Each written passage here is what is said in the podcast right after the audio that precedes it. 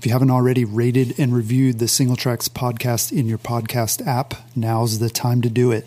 We're randomly selecting listener reviews to read on the show, and if we choose yours, you'll get a free Singletracks hat in the mail. Hit pause right now, write a quick review, and then listen to future episodes to find out if you won yourself a hat. Happy trails. Hey, everybody, welcome to the Singletracks podcast. My name is Jeff, and today my guest is Matt Stanky. So, Matt is a trail builder and board member of the Clinch Valley Trail Alliance in Oak Ridge, Tennessee, just outside Knoxville. He and his club recently opened a new skills park called the Dirt Lab through a grassroots effort involving local businesses and community members. Thanks for joining us, Matt. Thanks for having me. Glad to be here. So tell us a little bit about the Clinch Valley Trail Alliance. How was the group formed and what's sort of your mission? So uh, our group was formed kind of out of uh, necessity and serendipity. Uh, right next door in Knoxville, we have uh, the AMBC, which is a, a, very, very active, very, very successful organization. Mm-hmm. But they've got a real strong focus on the downtown, downhill, and um, urban wilderness projects in Knoxville and the surrounding area. And Oak Ridge has growing opportunities um, with the Department of Energy handing uh, land back to the city and trying to manage it and build trails. And we really needed a focused group of people to work on this these opportunities uh, so that you're not distracted by one or the other and they get full attention from a group of people. Yeah. So uh, a few of us came together from uh, the local area and uh, started this thing. So far, it's been pretty successful. Yeah. Well, do a lot of people in Oak Ridge tend to ride in Knoxville? And and was this sort of an opportunity though to build trails like closer to home for people? For several of us, uh, it's an excellent opportunity to expand what we've already have here because Oak Ridge has over 80 miles of trails in town already. Wow. They're not very well advertised, and some of them are a little, um, we'll say, more old school, mm-hmm. less uh, less flow trail, more rocks and roots. Yeah. Our biggest park's uh, slogan is typically only used on Facebook, and it's "Keep Haw." raw. and anytime somebody knocks out a root or a rock, somebody gets on there chanting the slogan.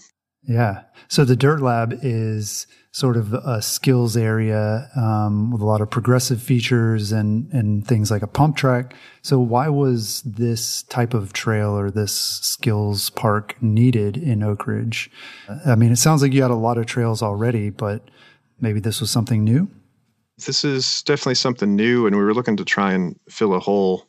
We're both geographically and skill wise in between two amazing riding areas. Mm-hmm. So just outside of town, about six miles. We've got the Windrock Bike Park with uh, you know World Cup level uh, downhill technical gnar and steepness. Yeah, and then ten miles away, we've got the Knoxville Urban Wilderness and uh, really new, really well built uh, progressive trails and um, you know relatively wide, relatively um, IMBA standard. Mm-hmm. And then there's Oak Ridge right in the middle where We've got some relatively technical trails. We've got older school, single track, lots of hand built. Yeah. And folks who rode Windrock generally didn't ride in Knoxville except to go do the jump lines. and the folks in, in Knoxville generally didn't make it up to Windrock or Oak Ridge because, you know, that 15 minutes in a car, it's hard to justify if you didn't quite understand the trails. Mm-hmm. Yeah. So have, having a place where you could practice some techie riding, but not have to do it on a 20% grade while smoking your brakes, hanging on for dear life, and not at, you know, 30 or 40 miles an hour as you're railing a flow trail was uh, was a pretty good opportunity. Yeah, it's a safer environment and also yeah, I think a lot of people don't necessarily appreciate that like I mean, you can learn mountain biking by riding a lot of trails, but it's going to take you a long time. Like you said, you're going to have to ride miles and miles of trails to hit you know, a certain number of features before you're comfortable with it. Whereas in a skills park, you can, you know, you could hit a technical feature a hundred times, you know, in an afternoon and, and really learn quickly that way. And, and in that vein, keeping with our slogan, um, you know, people say skills park and they think pump track and some jumps. Um, and we certainly have those things, but we also harvested boatload, we'll say, of rocks uh, from the surrounding area and other places. And we've built some real technical, flat, uphill, downhill rock gardens, rock drops. you know things that you might encounter on a, a little wilder out there trail, but you know right next to the parking lot. So you can try it up, down, sideways. cool. Well, who's sort of the target user that this park was built for? Is it is it for kids? Is it for people who are new to mountain biking? Is it both? Well, new riders were definitely a target. Uh, kids are always a target because Oak Ridge, in particular, is a little bit older town. Since we come out of uh, basically, the city was founded as a uh, government town to do uranium enrichment during World War II and afterwards. Hmm. So you know you've got sort of an aging generation and new folks coming in trying to figure out what the community is. Our goal was to build approachable features that had relatively low consequence because you're going a little slower but you know you're still mm-hmm. greatly challenged and you've got some margin to you know fall off without you know falling off a cliff. Yeah interesting. So beginner to intermediate advanced riders have fun but it's really built for that middle road. Right so, how did the club identify the city owned property where the Dirt Lab was ultimately built? Can you walk us through sort of the approval process and all the things that had to happen before construction could begin? Sure. And I would suspect that our approval process was significantly easier than uh, somebody just starting out a club. Mm-hmm. We had been working with the city various members of the club on and off for on the order of 15 years. Mm. Um, some older organizations and and through the AMBC in Knoxville. So when we founded this club, we were a known entity to the city. Mm-hmm. The city parks and rec director rides mountain bikes and has a kid that wants to get into mountain biking. Mm, that's convenient. So a lot of things happen because the pieces stack up uh, with good um, timing. Yeah.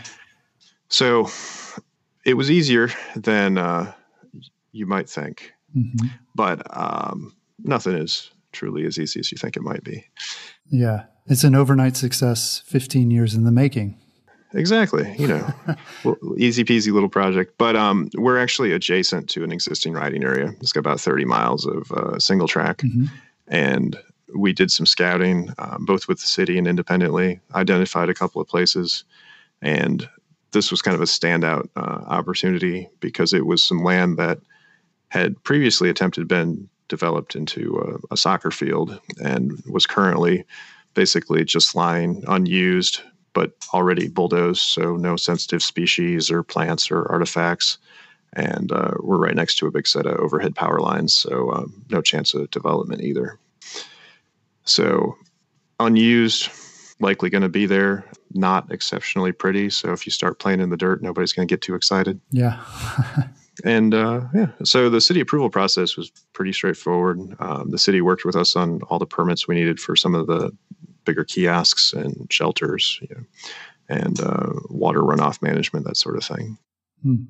Yeah, yeah, it sounds like an ideal situation. But were there any challenges that you and the club faced along the way? Were there um, I know a lot of times there are like liability questions that come up, especially with something like a skills park, and and also you know there are always people who are opposed to this sort of thing. You know, maybe people who are like, we want a soccer field, not a not a bike trail. So, what talk about some of the challenges that you guys faced? So, uh, I'll hit it in, two ways. Let's talk about external ones first. Um, the Clinch Valley Trail Alliance, CVTA, um, we set ourselves up to be a little different than most uh, IMBA or SORBA clubs. Um, we, in our mission statement, uh, apart from growing our community and, and the next generation, but we're we're a hiking, biking, trail running, dog walking. We we don't care who you are as long as you want to go play in the woods on trails. Yeah. So we already have a little more inclusive focus when we're building and when we're doing community outreach and fundraising. Mm-hmm. So that helped cut down on that. And through um, poor planning but good luck, we we also tried to launch another trail project at the same time in a effectively a mini wilderness area, a green space for no mechanized travel in town. And uh, we got a little ahead of ourselves on that project and got a huge uh, community, uh, especially neighbor um, backlash. Mm-hmm. That basically their message was, you already have Haw Ridge. Why don't you build more trails at Haw, Haw Ridge, Uh-huh. uh, where we were getting ready to build a skills park? And we effectively said, yeah, that's a great idea. We'll do that. Yeah, with your support, that's that's what we'll do. so, uh, so I wouldn't uh, recommend that particular course of action as a uh, as a uh, surefire way. But hmm the the important thing, both building the park and and planning the park, is have a plan, but be flexible enough that as stuff comes up, you can Mhm. adapt and take advantage of any opportunities you have. So, Yeah, and always be willing to negotiate. It seems like. I mean, I think I think clubs everywhere they always have a number of projects in mind or on their long term wish list, and you know, if you can trade one off to get another, you know, seems like that that's a lot of times a good way to go. yeah, and and I mean, you can never have too much money or too many volunteers because every time you build an amazing trail, somebody else is like, I've got just the spot to build another trail. So, Yeah. um, you got to be a little picky. But as far as liability between uh, IMBA, the city, and um, Tennessee's uh, wonderfully generous laws on uh, liability, hmm it was relatively straightforward. Building on the city park, because we have a uh, memorandum of understanding with the city, we're covered by the city's insurance for uh, any liability. And then if that were exceeded for some reason, we're uh, also covered by the, the IMBA insurance that the club carries. Okay. But in addition to that, Tennessee's liability laws are as long as I don't intentionally go out and build like a, a pointy stick tiger trap, hmm intentionally make it dangerous Yeah. there, there's very little actual liability. Um, there's a lot of um, self responsibility in the woods for Tennessee. I mean, we've got the Smokies and everything, so we're trying to make nature accessible without being too expensive. hmm So our biggest issue with liability was the builders themselves. We have um, a couple of different core teams that build trails around the area because it's a good way to divide and conquer. Hmm and uh, a couple of those builders were uncomfortable even with the liability coverage that we had hmm building features that you know you're effectively supposed to fall off of. Right. and uh, you know you start small and you keep going bigger. So it's unfortunately inevitable that someone will crash or get hurt hmm on the features we build so we have to build with an eye to that but also you know make sure we sign appropriately and uh, accept that you know life's dangerous. Yeah. but you know a few of the builders weren't comfortable with that.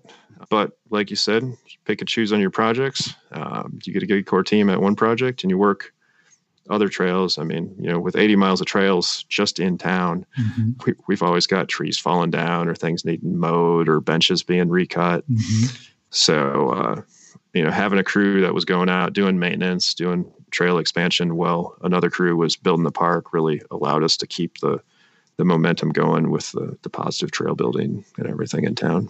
Yeah, that's a new one for me to to hear that certain trail builders are worried that they could be personally liable, you know, if they build say a, you know, a ramp or a bridge or something and then someone falls off it and I mean, who knows? This is this is America. I mean, anybody could sue anybody for any reason it seems. I mean, is that but is that a, a well-founded fear or is that is that something where somebody maybe just isn't really like familiar with how how those laws work?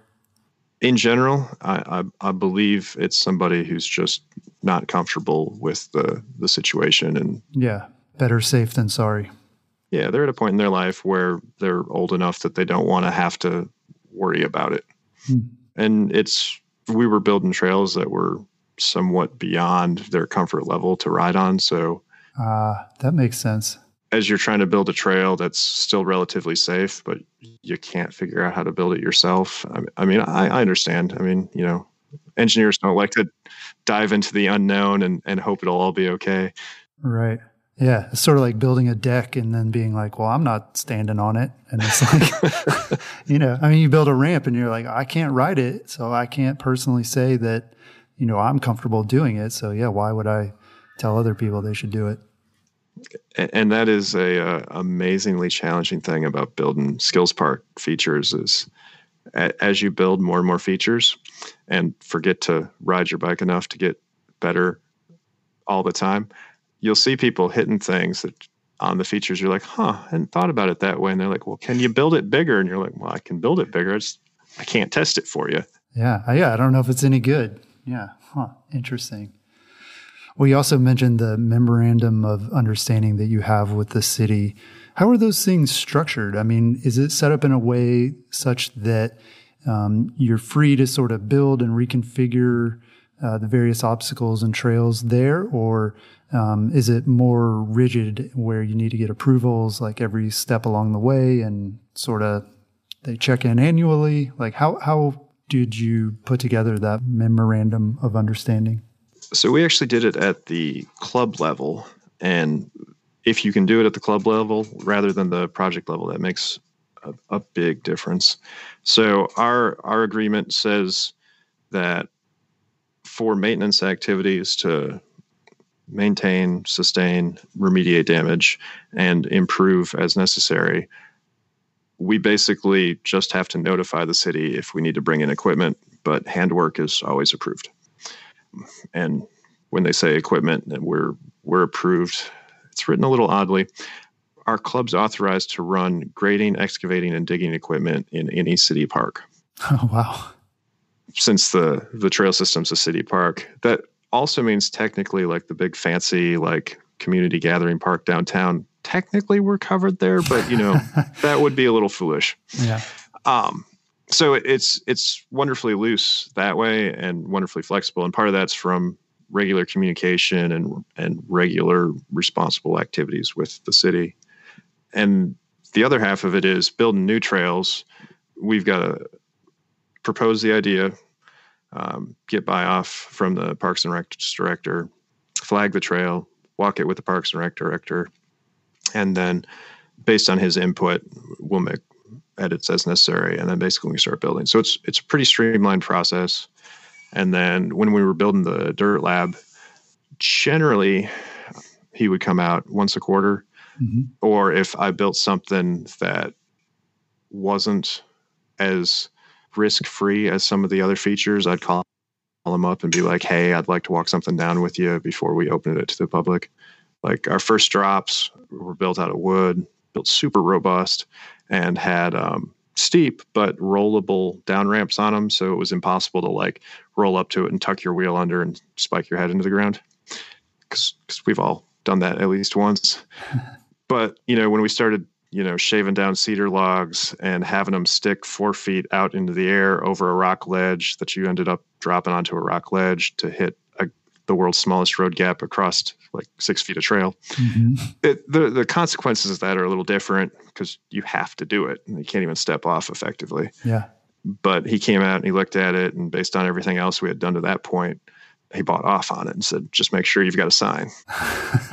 Didn't even want to see somebody clear it and be like, "Okay." That looks all right. Oh, I, I pre-staged one of my buddies to hit it as we were coming up. Yeah, nice. Sweet. But you know, we we didn't build the the the rock drop into infinity. The first feature we built safe things to explain what we were doing and show the progression, and then you know ease into insanity. Yeah, cool. Well, talk a little bit about the funding for this project. Was the club able to secure grants? Or was this funded through individual donations? How'd you get the money for it? With a new club, fundraising is by far the hardest part. If you get a bigger club, um, you can get people dedicated to that, people understand and have seen your projects, and, and you grow pretty effectively. Mm-hmm. With us being a new club, we we didn't really have any projects to point to other than hey, we used to be these guys and we did that back in the day, um, which helped. So we funded most of this locally. A lot of it was volunteer donations, and we did have some connections with uh, a couple of the major government contractors here in town. Any city that's got a large business that has a very public presence probably has a relatively decent uh, charitable uh, giving budget. Yeah. So we ended up uh, meeting up with one of the demolition and decommissioning contractors, cleaning up the sites across the community, trying to make the town a uh, a better, safer place, so there's no legacy waste. Mm-hmm. And so their mission of protecting the environment and uh, restoring it to the public meshed really nicely with let's build trails to allow people to use this land. Right. So they helped us substantially. Um, UCOR um, was was an amazing help. Um, they helped us equip our first tool trailer, which we obviously used heavily at the Dirt Lab, and uh, and they gave us a challenge that uh, was quite the challenge. They offered to fund uh, to the tune of uh, twenty thousand dollars the pump track if we were willing to build it build it by Thanksgiving last year. Okay. Um, and we thought, oh, twenty thousand dollars. That seems like a, a pretty good sum. we thought, you know, we'd have to self build it, but you know, it wouldn't be insane. So we called up a couple of trail builders, um, including a couple of the more famous ones, and either got uh, absolutely no callbacks whatsoever or actively laughed at over the telephone, including by our trail builder friends doing it professionally. Oh, wow. Basically, uh, if you don't have $100,000, you can't get the small guys to call you back. If you don't have a quarter million dollars or a million dollars, you can't get the big guys to call you back. Ooh, wow. I'm sure a lot of people are surprised to hear that too, but I can tell you, you know, about trails uh, projects here locally that that's not far off. I mean, a tiny pump track is going to be close to $100,000 if you're using professionals to build it. Yep, because they got to pay for those machines, they got to pay for the maintenance, they got to pay for a lot of labor, and dirt and asphalt are remarkably not inexpensive. Yeah, huh. uh, when you're buying a lot of it. So, uh, so we went back to the drawing board and we're trying to figure out who we've got in the club that can do this right and uh, whether we can do it ourselves. And we really, really wanted to pave it because having trails that are easy to get to with jumps and features on them means more people on them riding that feature more times. So wear and tear is, is definitely something you have to plan for. Every jump you build, build it 50% bigger than you think. Otherwise, you'll be working on it the next day. yeah, wow. So uh, we called up uh, Sean Leader of uh, Windrock Bike Park, local guy, grew up in the area, and uh, talked to him about you know who we should talk to and what our options are. And uh, Sean said, you know, I learned to ride a mountain bike at Haw Ridge um, to give you an idea how long Haw Ridge has been around. Mm-hmm. And he said, I would like to build that park. If you can fund the materials, I'll do the pump track. Wow. So he showed up uh, a couple of weeks later with two pieces of equipment that were normally parked at the bike park, uh, maintaining trails, and uh, personally built the entire pump track, uh, dirt base, crushed limestone top, and then uh, and then called us up and said, "Go ride it. Let's make sure it works." Did that for a couple of weeks, let it settle nice, and then uh, and then called in his favor to get us to all come do asphalt. cool. And uh, you have not worked a hard job until you have moved asphalt with a wheelbarrow or stood on the top of a berm with a rope pulling the, the plate compactor up and down the berm for eight hours. Wow. I've got a whole new respect for those guys. But uh, in about six weeks, that pump track got built, and every day there are dozens, if not hundreds, of people, depending on the weather, out there. And I've been absolutely shocked by number of kids on the the kick bikes and folks on RC cars, skateboarders. Wow. I've seen a Burley trailer on a bicycle do a couple of laps. Yeah, why um, not? Exactly. so it's been pretty amazing. Yeah. Is that one of the more popular uh, sections or features at the bike park? Oh, definitely. I mean, you're on a 16 inch wheeled bike and, and anything off road is just miserable. yeah. I mean, we, we all ride, you know, big tires now, but boy, you know, you remember how bad 26ers were. Yeah. right. So imagine a much, much smaller wheel. Is the, the asphalt holding up too? It's holding up really well. We had uh, one little hole open up over the winter. It hasn't seemed to get any bigger, but uh, I have verified that you cannot patch it with uh, asphalt uh, patch from Home Depot. Huh, really? So we're gonna have to order a little more asphalt and uh, and actually do it the right way. Huh. Interesting we we spent working with Sean a couple of weeks just figuring out which blend from the uh, local uh, rock company would have the right amount of flex for the asphalt so it wouldn't crack and peel. Hmm. Yeah, because I guess most asphalt is meant to to pave a relatively flat surface, whereas the pump track it's going all different directions. Yep. So you're you're pressing it and smearing it a bunch, and it also has to have enough viscosity that you can actually run it, you know, nearly vertical up a berm. Hmm. Yeah.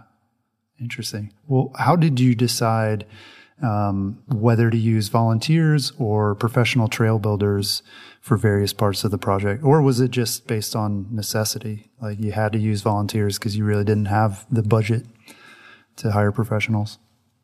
Well, I mean, we we really don't have the budget to hire professionals, and uh, I have a very high stress job, and I just really wanted to build some trail, and uh, and I found that you know a lot of people do the big volunteer trail days where you get you know 20 to 40 people out and you, you build a very specific section and project. Mm-hmm. and that's a great way to knock out specific targeted goals. But um, building this thing over a year and a half if you can pick a day of the week where generally you can get out there in the evening after work mm-hmm. prior to daylight savings time and and just post it and you get four or five people sometimes 12 if the weather's really nice and you just make a little bit of progress every week. The enthusiasm you get from people who are coming out there to ride or who are helping build it and feel that ownership it's just amazing and they'll they'll come up to you either while they're riding something else or guys on your gals on your build crew and are like hey i'd like to build this at the park is there a place i can do this or would that be okay and my response was generally yes because we had a uh, prodigious amount of, of land, unlike some you know city based bike parks. So we had zones we marked out with the city of we're going to generally do drops and rocks over here, and generally we're going to have some jumps here and a pump track here. So somebody said, "Hey, I want to build a rock garden." We'd go find some natural features to improve with more rocks. If somebody said, "Let's build jumps," it was like, "Well, here's a jump line. Let's expand it."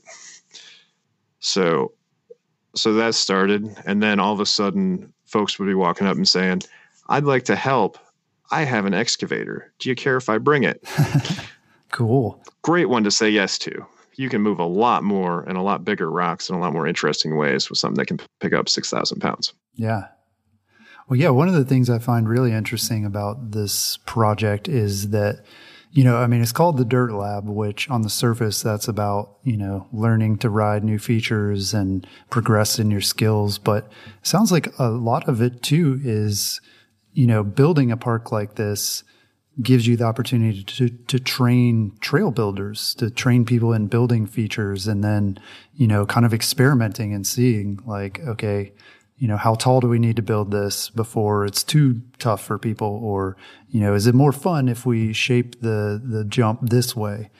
Can you talk a little bit about that, about how you've been able to use this as sort of a place where people can learn how to build trails and build features?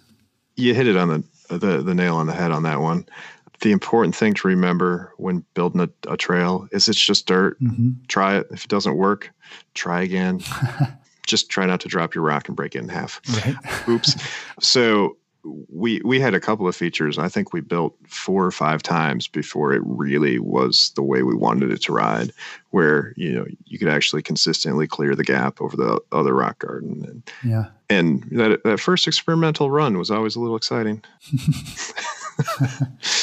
but yeah, I mean the the point is to experiment both with how to build a park because you know we're we're trail builders we'd never built a park before mm-hmm. and you know we had always tried to build interesting technical trails and use the features that were there but having the ability to get more equipment closer and more people closer and not have to walk four miles or ride six to go yeah. build a feature gave you a lot more flexibility to try things and say mm-hmm. okay that didn't work what if we did this instead yeah i mean we we ended up building um, one of those flexible like playground suspension bridges mm-hmm. on a, a, rock skinny line that we built out of telephone poles. Whoa, cool! And the suspension bridge itself is you know, a couple of hundred pounds, and getting that thing tied off to rocks in such a way that it was off the ground, no one threw out their back, and also didn't allow the rocks to wiggle at the same time. Like our first version, I hopped on the bridge and I was bouncing up and down about a foot because the rock it was tied to, which was you know the size of a smart car, uh, was actually wiggling back and forth about six inches. Wow. Um, so you know, wildly safe. Um, so obviously that one took a couple of revs, and uh, and eventually we got it uh, rock solid. Uh, finally cleaned it last week. Wow, nice. And it is amazingly hard to do uh, wheel lifts off a uh, a flexing moving surface. Yeah, I bet. So yeah, a great place to play. Yeah. Well, a lot of the features obviously are built to help people improve their skills and to progress. But are you also seeing riders riding there just for fun? I mean, people who already know how to jump and can do these things. I mean, is this like a new outlet for them where they don't have to go, you know, travel to Knoxville or to Windrock or somewhere outside of town? Oh, definitely. With the government work in town, we've got a lot of people who work at those plant sites, you know, several thousand employees who live and work, or well, live in Knoxville but work in Oak Ridge. So now more often they're stopping on the way home. And the city loves that because if they're stopping on the way home, that also means that they're much more likely to stop for dinner on the way home, a couple of beers, and you know put those tax dollars back into the city. Mm-hmm. Windrock Bike Park loves it because now we've got people who you know they come for their big trip to to pound things on the mountain, and you know a couple of days of that you might need a little different pace, or maybe you want to take a half day, check out the town, eat some lunch, and you'll come down to the bike park now and, and goof around and play with stuff and, and have a good time. And it's it's one of the few places that you can actually take folks who are out on you know your department store bicycles and folks who are riding you know the ten thousand dollar plus wonder bikes, and you can ride together. Yeah, you won't do the same features always, but I mean you you can still socialize and have an event and be COVID safe, but not have to you know go insane. right. Yeah. Because because there are a lot of new riders this year. Yeah. Well, speaking of new riders, I imagine that the Dirt Lab attracts a number of kids and parents. And what kind of programs are there for young mountain bikers in the area? Is NICA an option? I mean, do you see like the Dirt Lab as as sort of a a gateway to these programs, like as kids get older and they're introduced to the sport? We have a strong NICA program, and the way they plan for each of their races is typically the weekend before they go do a race is they come ride the trail system that's closest to what they're going to go race the following weekend. Okay. So if they've got something that's a little technical or something that they know they're going to have some jumps on, they'll be out at the dirt lab and then go ride Haw Ridge afterwards. Um, so I mean, I've been out there, you know, um, breaking tractors uh, in front of you know thirty some odd teenagers wondering what in the world that crazy man's doing. Um, so uh, yeah, they've definitely been using it. NICA's not very big in Oak Ridge, but um, they come up from Knoxville a bunch to use it. So. So, after all of this, what advice would you give to others who want to build something similar in their own community? Keep your plans flexible mm-hmm. because they're going to change. Uh, weather's going to get in the way. Volunteers are going to come and go issues are going to come up in your life or your your uh, helpers' lives. Yeah, that's a big one. I mean, and then you know you'll get grants or challenges, and suddenly be like, oh, well, I guess I'm building a pump track this month, sort of right. things. I mean, got to go figure that out. Being flexible is great if you can if you can get it funded through a massive grant and to have it professionally built. Hey, that's awesome. But I mean, the pride and ownership that I've got and seven or eight other people have is just amazing. Like those folks are out there. Like I don't even have to schedule work days.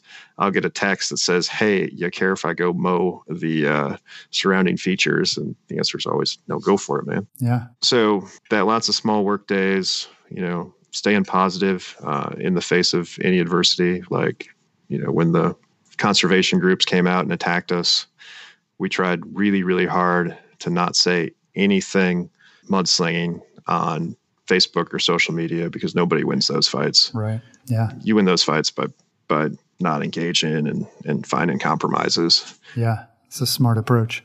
We did some work days with them, cleaning out streams and stuff to to build friendship and connections in the community so they understood sort of what we were doing and who we were. It's a lot harder to throw mud at someone if you you actually think they're a decent person.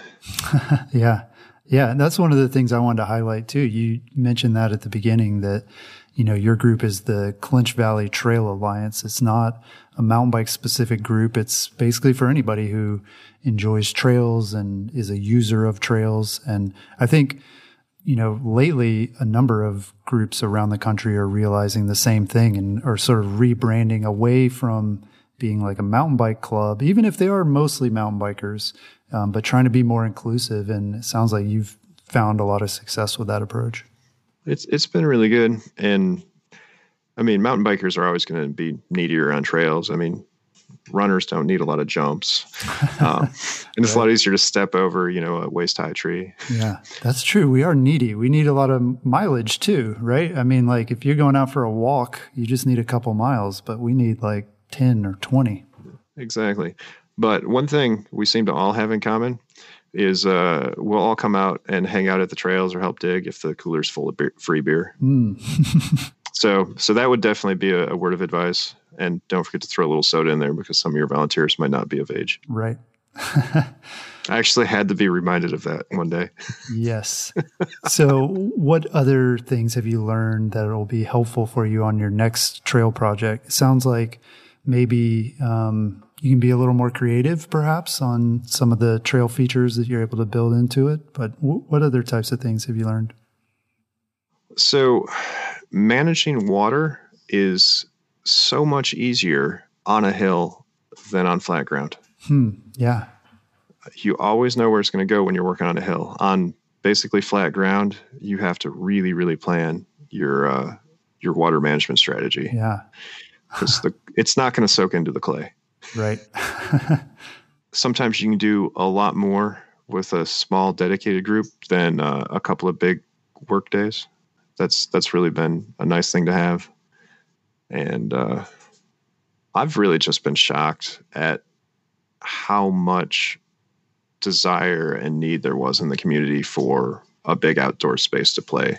Mm. Like every everybody who's been at the Dirt Lab has been really complimentary. Um, they're either out there for the first time or they're, you know, over the summer, it was like, yeah, I bring my kids out here every day.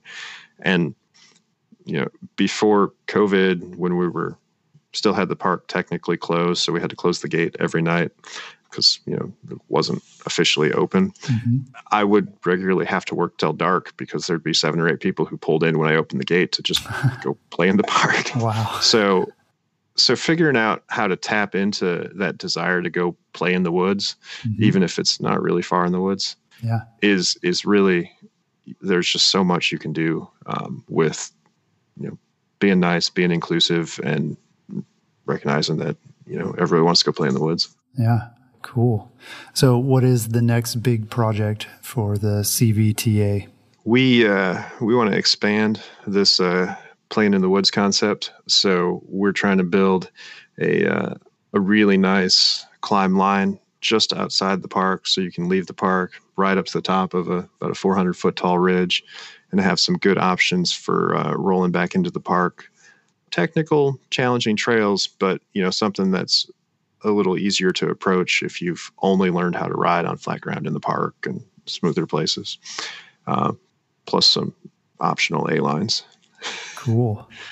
Um, we've also got a headquarters that we just leased adjacent, so we're trying to figure out how to uh, turn that into uh, not just a place to meet for clubs and store tools, but actually uh, a park uh, or a club uh, pr- profit center to you know drive uh, people in the area, um, drive donations, and get more tourism in the area and get even more support from the city. Yeah, cool. Well, Matt, uh, thanks so much for joining us and for talking us through the Dirt Lab. It sounds like a really cool program that hopefully others can learn from and maybe do in their own communities. So thank you. Definitely. I hope uh, it helps somebody build a, a cool park. I want to come ride it someday. Yeah, right on. Well, you can find more information about the club and about the Dirt Lab project at clinchvalleytrailalliance.org. And we'll have that link in the show notes as well. That's all we've got this week. We'll talk to you again next week.